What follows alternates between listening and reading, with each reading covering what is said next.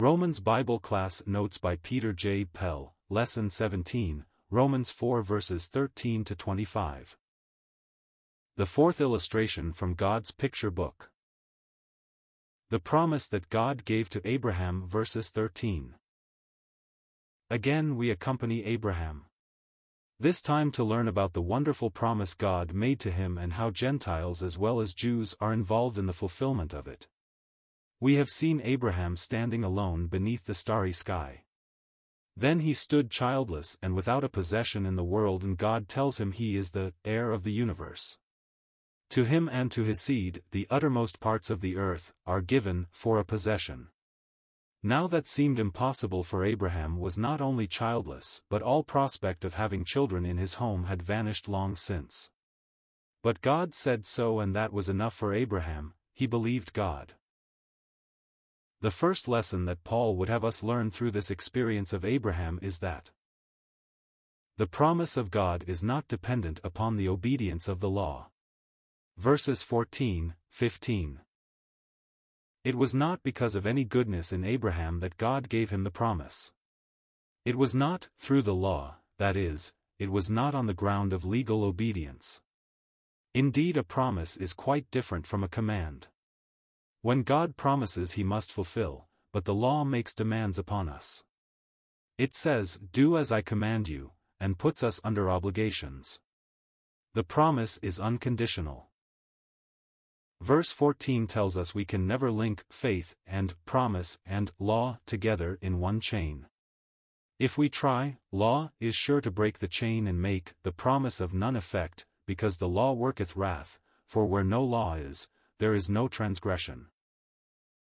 Solomon put Shimei under law. 1 Kings 2 verses 36 to 46. He said, You shall have a home in Jerusalem so long as you do not transgress. Shimei accepted the conditions and said, The saying is good, as my lord the king hath said, so will thy servant do. But you put the law about a man and he will transgress. Shimei did. In course of time his servants ran away and he went after them. Shimei brought back his servants from Gath whither they had fled but he lost his life.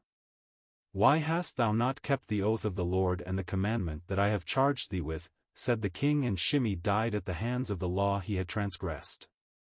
If they which are of the law be heirs, all is lost but if faith, promise, and law cannot be linked together, faith, grace, and assurance can. They form a line that can never be broken and that reaches out to whosoever will lay hold of it. God gave the promise on the principle of faith that it might be by grace and that it might be sure to all the seed of Abraham. The inheritance will surely be possessed by all of Abraham's spiritual seed, because when God promised it, it was an unconditional promise. Let us think of Abraham's seed for a moment. That seed is divided into three groups and Abraham is the father of them all. There are those who will live up in heaven forever. There are those who will inherit the Holy Land and possess forever the land of their fathers Abraham, Isaac, and Jacob. Then there is a third group, the rest of the nations. All the nations of the earth. When God made the promise to Abraham he had in view this grand and glorious scene of blessing. The promise was made by the God of resurrection, verses 17. We read that Abraham's body was dead and God said to him, I have made thee a father of many nations. All human hope of Abraham having a son had perished, then how could nations rise out of a childless home?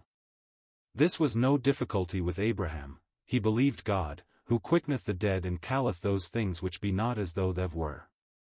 How could the promise fail when he who promised was such a God? What did it matter that impossibilities presented themselves, faith trusts God. Abraham did not as yet have a son but he had the God who promised and that was enough. His faith was in the omnipotent eternal God. Questions 1. What is God's picture book?